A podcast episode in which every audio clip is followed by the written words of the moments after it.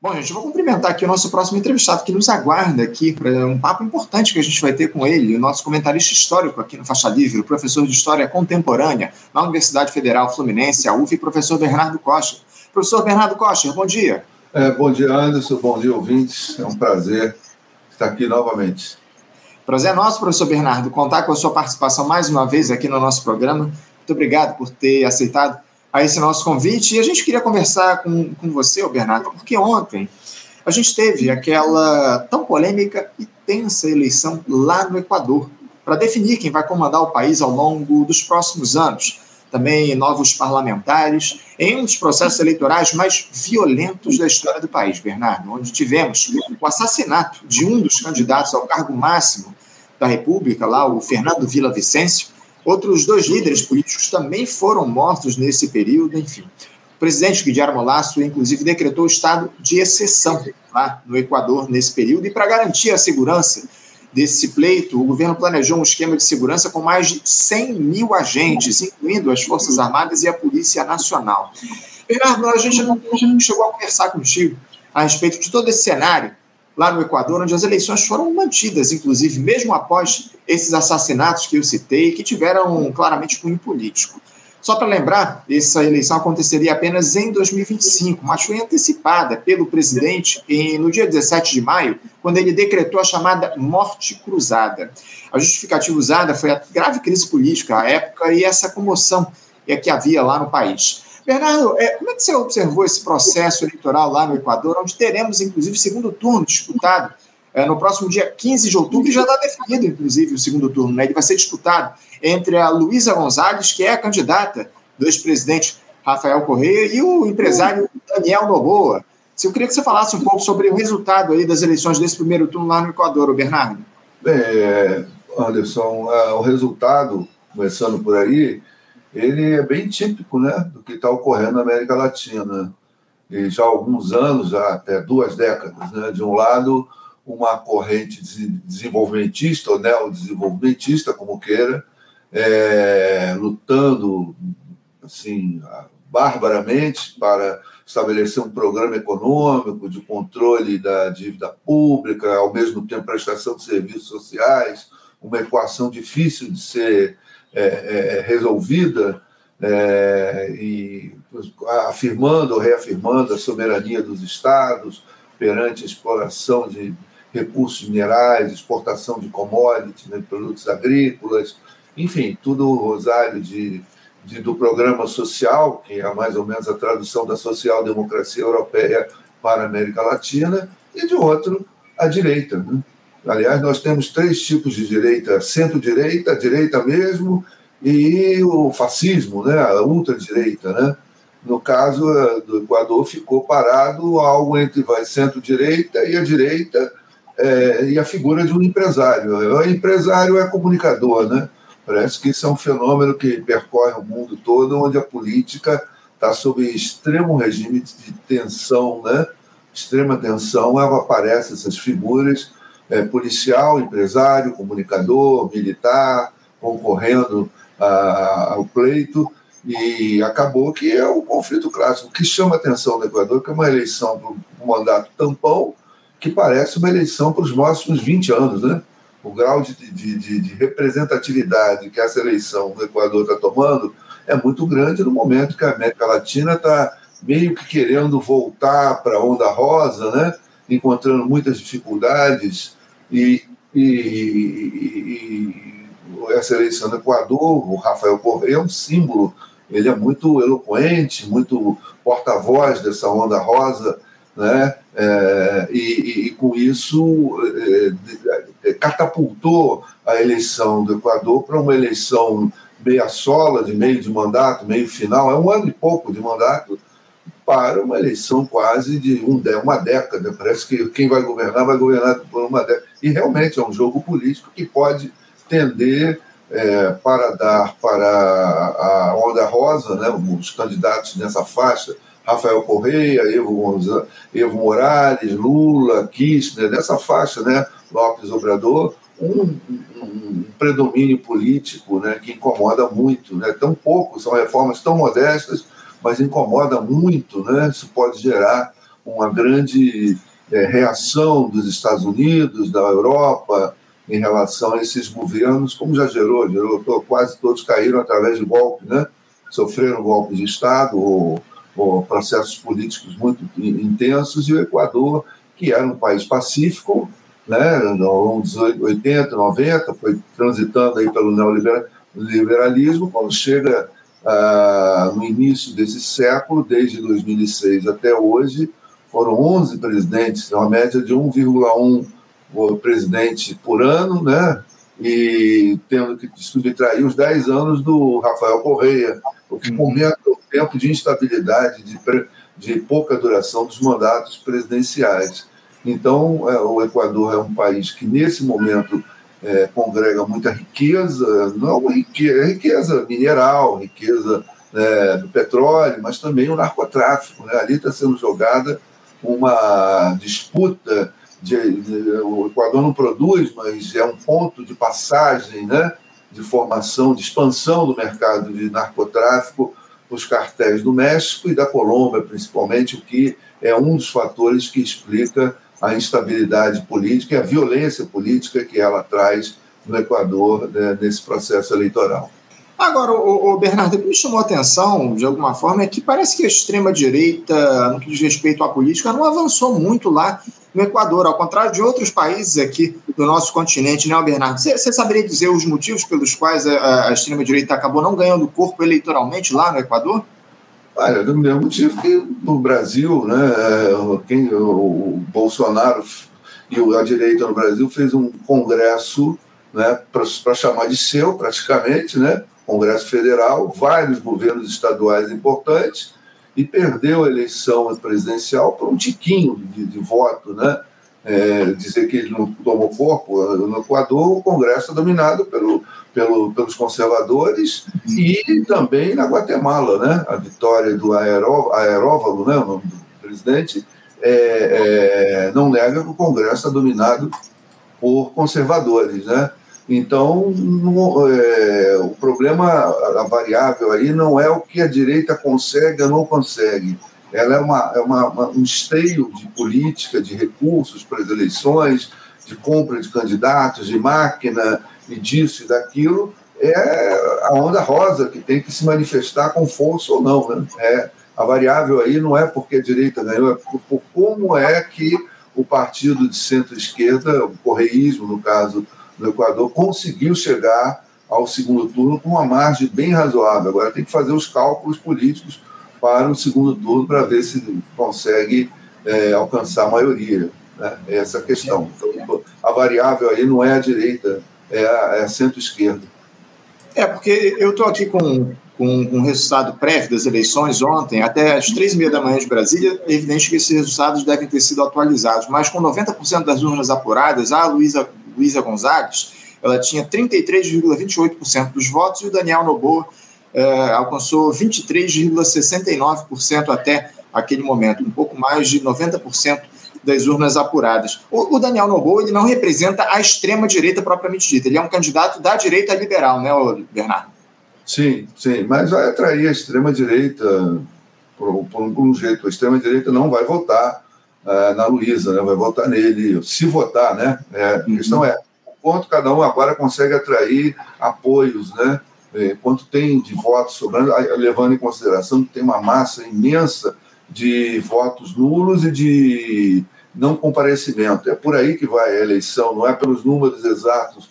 Eu não creio que esses números exatos aí deem um resultado é, final da eleição, os resultados atuais. É uma, mais ou menos uma nova eleição onde cada um parte do que já tem, mas até chegar a maioria, eu não sei qual maioria formada lá, de 50% mais um, alguma coisa assim, é, é aí que está o, é aí que tá o grande problema, é como a máquina vai agir numa população empobrecida, é, sofrendo violências contínuas, e praticamente nesses momentos ela pode ser obrigada a votar, digamos assim, pela extrema-direita, vai lá, controla o voto, coisa e tal, e acaba construindo a sua maioria nesse cenário, né? e não no cenário do jogo político é, de troca-troca ali de quem tirou o quê, né? Tem um candidato indígena que teve um, uma, um perfil eleitoral muito baixo, não vai trazer muitos votos, mas talvez traga tá trazendo o, a população indígena que não votou, né? Então, tudo isso tem que ser visto de agora até a ocorrência do segundo turno. É uma nova eleição, de certa forma. Uhum. Sem dúvida, sem dúvida, muito bem colocado. Agora, o, o, Bernardo, me chama a atenção aí esse período que a gente vai ter até o segundo turno, né? São, são dois meses praticamente que a gente vai ter até o segundo turno dessa eleição lá no Equador. Diante disso, o Bernardo, dá para esperar mais tensões aí até esse segundo turno, esses quase dois meses aí que a gente vai ter até a segunda votação? Tem muito tempo, né, o, Bernardo? Ainda mais em um país aí eivado por esse processo aí de violência como é o Equador, não? É, o tempo jurídico da eleição e o tempo político das necessidades sociais não se casam, e para mim é meio proposital, porque isso deixa o Estado acéfalo, né? O presidente Laço já é um pato manco, como se diz lá no jargão político norte-americano. É, isso é meio é melhor deixar sem Estado, é, é o anarcocapitalismo funcionando no lugar do neoliberalismo, né? Deixa a coisa sem Estado, o que prejudica a, a candidata do correísmo, né? É, a violência política no Equador cresceu em escala geométrica, né? Os números da violência lá ultrapassam o México e chegam a encostar no Brasil em termos de assassinato por 100 mil habitantes, é uma coisa estratosférica, né?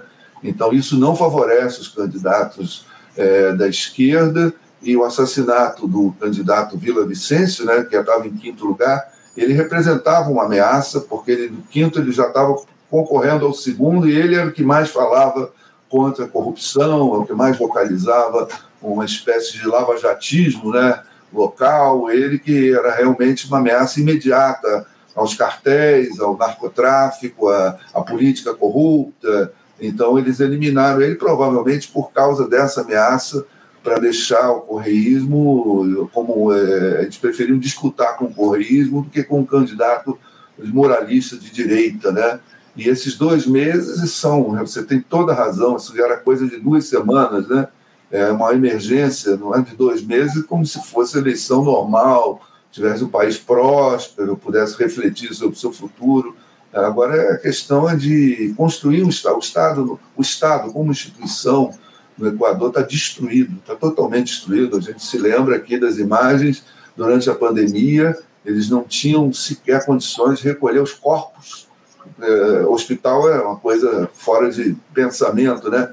Mas uhum. recolher os cadáveres que ficavam em casa, às vezes sepultados no jardim, lá nos lugares, é, porque houve um colapso do sistema de sepultamentos, né? E do recolhimento, porque não tinha Estado, né? Eles destruíram o Estado o neoliberalismo destruiu o Estado quase como uma punição ao correísmo, à revolução cidadã. Bom, agora vamos fazer o inverso, vamos punir. No meio da pandemia, isso foi fatal, e esses dois meses foram é, estabelecidos, provavelmente no texto constitucional, para um outro ambiente. Né? Agora é um ambiente de emergência, não está em pandemia, mas está numa crise econômica, de representatividade. Mas a direita é, vai testando, né, vai construindo com muito mais facilidade. Tem dinheiro, tem recursos, pode comprar pessoas, né, aqueles agentes eleitorais, aqueles cabos eleitorais. Isso tudo demanda um certo tempo para construir. Então é vantagem para a direita e não para a esquerda. Em duas semanas eu acho que seria bem mais fácil, não precisava mais do que isso. Hoje, começa, amanhã começava a campanha, terminava sábado, domingo da semana que vem uhum. e votava imediatamente. Né? É, é mas, não tem nada de com isso. É? É, inclusive, isso é o que acontece na maioria dos países. Aqui no Brasil, o intervalo entre o primeiro e o segundo turno normalmente é de três semanas. A gente tem observado ao longo dos últimos tempos. Só falou a respeito dessa questão lá da pandemia. A Luísa Copters, nossa espectadora, lembra aqui, não? É importante lembrar das imagens trágicas da pandemia no Equador. Muito bem lembrado, inclusive. É, foi, foi, foi, foi um dos piores tratamentos da pandemia do mundo, o Equador. Conseguiu sem ser dúvida, pior que o Equador, né?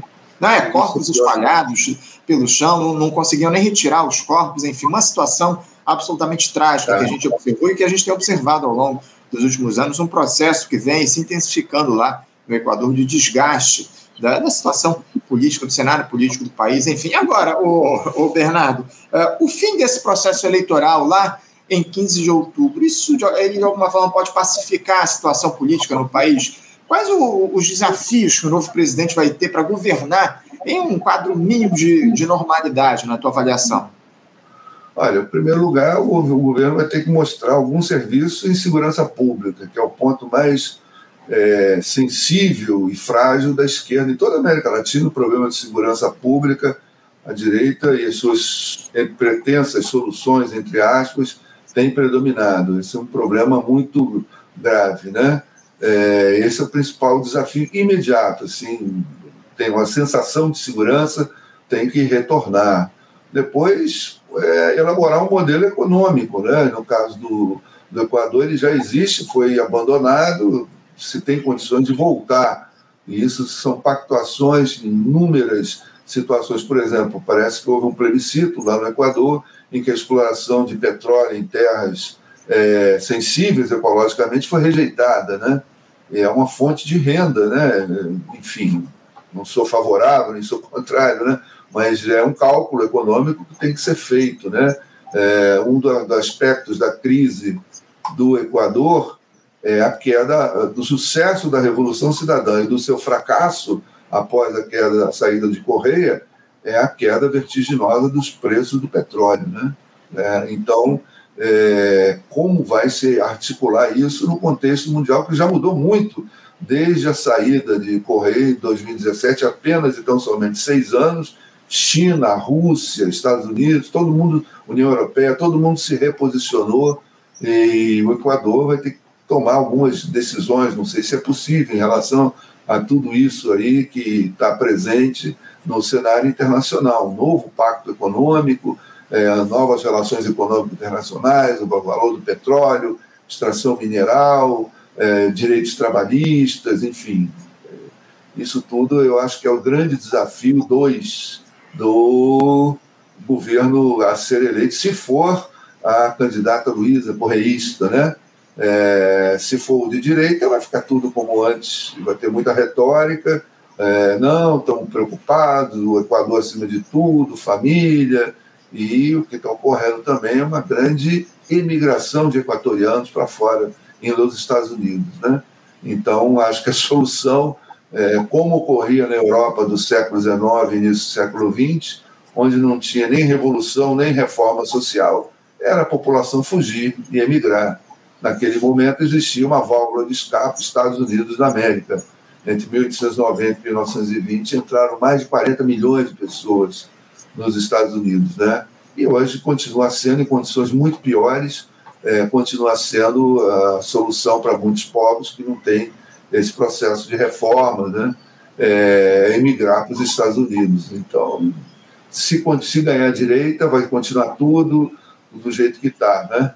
É, não vejo nenhuma perspectiva, eles não querem elaborar um modelo, mesmo um modelo conservador, de modernização conservadora, já, já, já levaram o conservadorismo ao limite, não tem mais para onde ir, não trouxe crescimento econômico, não trouxe emprego. E não querem deixar a esquerda fazer isso, é uma luta, né? Para conseguir uhum. fazer isso. Então, é um impasse, como, aliás, depende do contexto da América Latina como um todo, né? Depende da eleição da Argentina. No Brasil está resolvido por quatro anos, se o governo Lula conseguir manter esse equilíbrio precaríssimo que ele tem no momento, né? Ainda ele é bastante favorável, mas é um equilíbrio bastante precário. Na primeira vírgula, ele perde a frase, né? Na primeira vírgula, ele perde a frase. Já fizeram isso e são capazes de fazer isso de novo, né? A direita aqui, o Congresso hostil, o Judiciário está meio controlado, a Polícia Federal está controlada, mas a insurgência é, dentro do Estado por parte dos grupos de direita está latente, né? não sumiu. Né? Está é, tá esperando um momento, talvez hibernando, né? não foi derrotada. Então depende da eleição da Argentina também, um, um grande. E parece que vai ter eleições em Venezuela também. E para não desanimar de todo, a eleição da Guatemala foi a vitória da centro-esquerda, que também é um impasse tão grande quanto o Equador, mais antigo até que o Equador, que é que a desgraça do povo guatemalteco começou há 70 anos quase, com a derrota do presidente, deposição do presidente Jacobo Arbenz, o primeiro presidente deposto da América Latina pela Guerra Fria, né?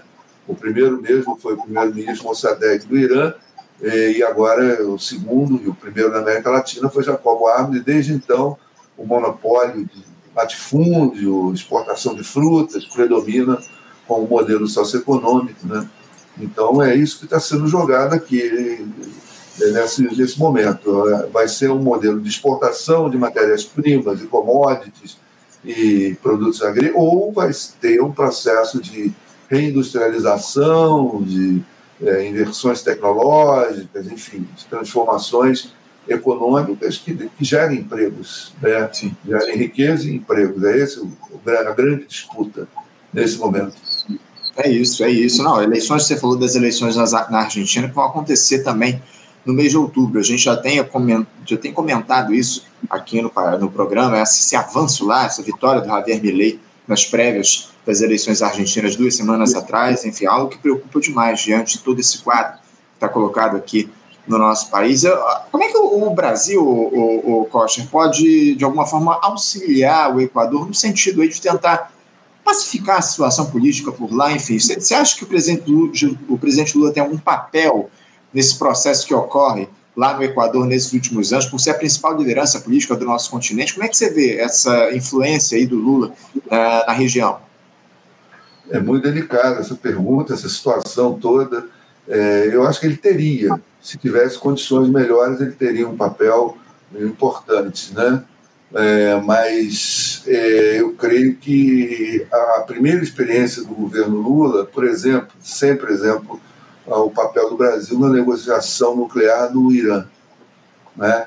Ele negociou o acordo a pedido do presidente Barack Obama e esse acordo simplesmente foi rasgado, não pelo presidente Barack Obama, mas pela secretária de Estado Hillary Clinton. Né? Ou seja, o mesmo Estado americano que solicitou a intervenção foi o que desdenhou do resultado do acordo, que não é muito diferente do que está se já foi acordado agora com o Irã novamente, né? Então eu dizia, ah, o Brasil está é, tá indo num passo lá na América Latina, longe. É, não é o, por Oriente Médio, não é por causa disso, né? O problema é que a política externa estava muito à frente da sociedade, daquele momento, né? Das forças políticas que a sustentavam. Ela agiu com muita autonomia, com muita pertinência, mas não houve sustentação interna. Isso vale para o Equador também. O Brasil teria um grande papel, mas eu creio que não pode ser bilateral, tem que ser multilateral. Né? Tem que ser no âmbito, a OEA está queimada para esse tipo de coisa, né? tem que ser no âmbito da Unasul, tem que ser no âmbito dos acordos econômicos, da busca do crescimento econômico, enfim, esse, isso que a gente está vendo é o melhor que pode acontecer, na minha opinião, na minha humilde visão, o melhor que pode estar acontecendo, não pode acontecer coisa melhor, e tem que ter calma e paciência, uh, para dissolver essa, essa tendência uh, da direita, da extrema-direita, que não é apenas político-ideológica, não é uma questão de guerra cultural, há uma economia política por trás disso, é um grande projeto parasitista, né, de parasitismo social, de oferir rendas sem, sem investimento ou trabalho clássicos, né? É, como o liberalismo fala, né? Você investe, ofere lucros, você trabalha, pega salários. Não, eles querem renda sem produção. É um grande projeto de parasitismo. Isso está dentro do, da agricultura, está dentro da exploração mineral, está dentro é, é, do narcotráfico, das conexões. Então, desmontar tudo isso depende de um contexto é, interno e internacional. Né? Enquanto houver predominância dos Estados Unidos é, na América Latina, que é muito forte é, em todos os países, nós estamos meio amarrados. Nós fiquemos também um pouco animados que a África já está começando a se rebelar contra a presença europeia, que ainda persiste. Né? Pouca gente tinha se dado conta que o colonialismo, em muito grande escala, não acabou, né? É, principalmente o francês. E a África está se revoltando contra isso, já está falando é, de igual para igual, é, mas é a presença russa e chinesa no cenário internacional que tem favorecido isso, que tipo, tem uma alternativa a vocês agora, né? Se nós precisarmos de armas, se precisarmos vender isso, comprar aquilo, fazer negócios, moeda, né? O yuan, o rublo, o rublo se valorizou com a guerra da Ucrânia. Já tem uns, uns amigos brincando, dizendo, eu vou comprar rublo porque eu vou ganhar dinheiro, né? Já tem essas brincadeiras aí. Então, esse contexto internacional talvez venha em socorro a gente não está sentindo isso agora, mas provavelmente está em andamento um, algum projeto é, alguma inserção chinesa, russa, para a América Latina, né? se não vier sob a forma imperialista, será bem-vinda. Né? Se vier com força, como eles têm força econômica e militar, é, ontem eu soube que a Nicarágua já está providenciando construir mísseis russos né? voltados para os Estados Unidos. Não acho uma boa alternativa. Né? Nesse caminho militar a gente perde. Mas a construção do canal do Panamá, né? da Nicarágua pela, pela China, parece uma boa alternativa econômica. Né? Os Estados Unidos não vão ter controle. O projeto era embarrear a China né, no comércio internacional agora. Né? Então, esse tipo de coisa, esse projeto talvez favoreça. Né? Estão caindo em contradições. Nunca vi, por exemplo, no Brasil, tanta gente contra a China como a direita e vendendo seus produtos para a China. Né? Sim, sim. Sim. É, é, é, produtos. Se é contra, vai vir procurar outro comprador, né? Mas parece que não incomoda ser contra e vender. É uma contradição, não parece, mas isso vai pesar mais ao longo do tempo, né? Talvez aí é a gente a soberania, né? Sem dúvida, sem dúvida. É um mundo em ebulição, acima de tudo, né, Bernardo, que a gente tem observado ao longo desses últimos tempos, uma, uma quadra de total ebulição aí no cenário político global. Eu, eu queria encerrar aqui o nosso papo, eu não posso deixar de falar, de tratar contigo aqui, ô Bernardo, sobre essa saída do presidente Lula hoje. Ele desembarcou nessa segunda-feira lá na África do Sul, onde ele vai participar da 15ª Cúpula dos BRICS, que acontece em Joanesburgo, de amanhã até quinta-feira. Também estarão nesse encontro lá na África do Sul, o presidente sul-africano, Cyril Ramaphosa, o presidente chinês, o Xi Jinping, e o primeiro-ministro da Índia, o Narendra Modi. O presidente russo, Vladimir Putin, não irá à África do Sul pelo risco aí dele ser preso pelo Tribunal Penal Internacional pelos crimes de guerra cometidos aí durante a, o conflito lá na Ucrânia, enfim. Ele vai participar dessa cúpula remotamente e enviou, ou vai enviar o ministro das Relações Exteriores russo, o Sergei Lavrov, né, que é o, o braço direito do Vladimir Putin. Entre os principais assuntos discutidos pelo grupo está a adesão, Bernardo, de novos integrantes ao BRICS. O Lula defende o ingresso de novos países, porém, hoje ainda não há um procedimento regular e normatizado para solicitar a adesão ao grupo. Esses critérios devem ser, inclusive, estabelecidos nessa cúpula lá em Joanesburgo. Até o dia 28, também, logo depois da cúpula dos BRICS, o Lula também vai fazer uma visita eh, de Estado a Angola e a São Tomé e Príncipe para a reunião com a cúpula da comunidade dos países de língua portuguesa. Bernardo, uh, quais as suas expectativas aí para mais essa viagem internacional do Lula, especialmente esse encontro que ele vai ter lá na África do Sul com os outros representantes do BRICS? Você acha que isso pode trazer boas novidades? É, acho que vai ser mais um gol de placa do presidente Lula, né? Mais é, densidade para a política externa. Né? A expansão dos BRICS, que vai ter que mudar de nome, espero que não, mas nome, né? É, venha em socorro é, a uma tendência é, da contra-hegemonia que está sendo formulada ao, longo tempo, né? desde a Conferência de Bandung, em 1955, é, os países é, do, do, terceiro mundo tem procurado uma alternativa econômica. Durante a Guerra Fria estabeleceu-se um modelo político, mas não um modelo econômico. Agora chegou a hora do modelo econômico. Né? Se houver nessa expansão uma proposta econômica concreta, viável, aí é, pode assinar a ata que tá, a questão está resolvida. Né? Acho que vai ser uma questão muito importante se houver medidas concretas no campo econômico. É moeda, financiamento, né?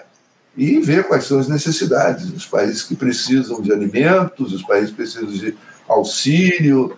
É, infelizmente, está sendo feito fora da ONU. Né? A ONU seria o lugar exato para fazer isso. Né? E lembro aqui também que já existiu essa experiência, estou aqui replicando, mas já existiu essa experiência com o G77 dentro da UNCTAD que existe até hoje, o, grupo de 77, a qual o Brasil chegou a ser dirigente do G77, com o que depois foi ministro das Relações Exteriores do Brasil, Azerina Silveira. Né? Então, eu creio que o BRICS está chegando a uma hora importante. Até agora ele consolidou os BRICS, os, os quatro, era BRIC, depois BRICS, África do Sul, agora está chegando Nigéria, Egito, Irã, é, a, a, grande questão é agora é o seguinte: é, qual é o projeto econômico?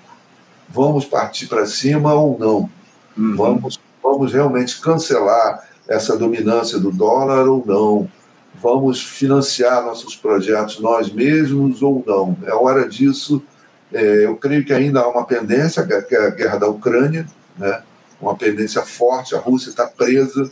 A, a ausência do presidente física do presidente Putin é um símbolo disso. Mas está na hora de chegar uma. Ou vamos ver, né? A Europa está tripudiando né? e está realmente reagindo à ascensão da África, política da África, e é hora de nós nos organizarmos finalmente, né, os países do sul global, como costumamos chamar o velho terceiro mundo, né, é, nós nos reunirmos em torno de um projeto econômico, né, uhum. é, funcional. Né. É se isso for elaborado, se as linhas gerais forem colocadas, é um sucesso do encontro. Para o presidente Lula, é gol de placa certo. Alguma uhum. coisa interessante ele vai trazer, vai desenvolver, porque a esterilidade da política internacional com a guerra é, cria uma agenda negativa, né? E um projeto econômico, projetos concretos, né? É, é, indústria aqui, agricultura ali, direitos humanos, né? serviços sociais ali.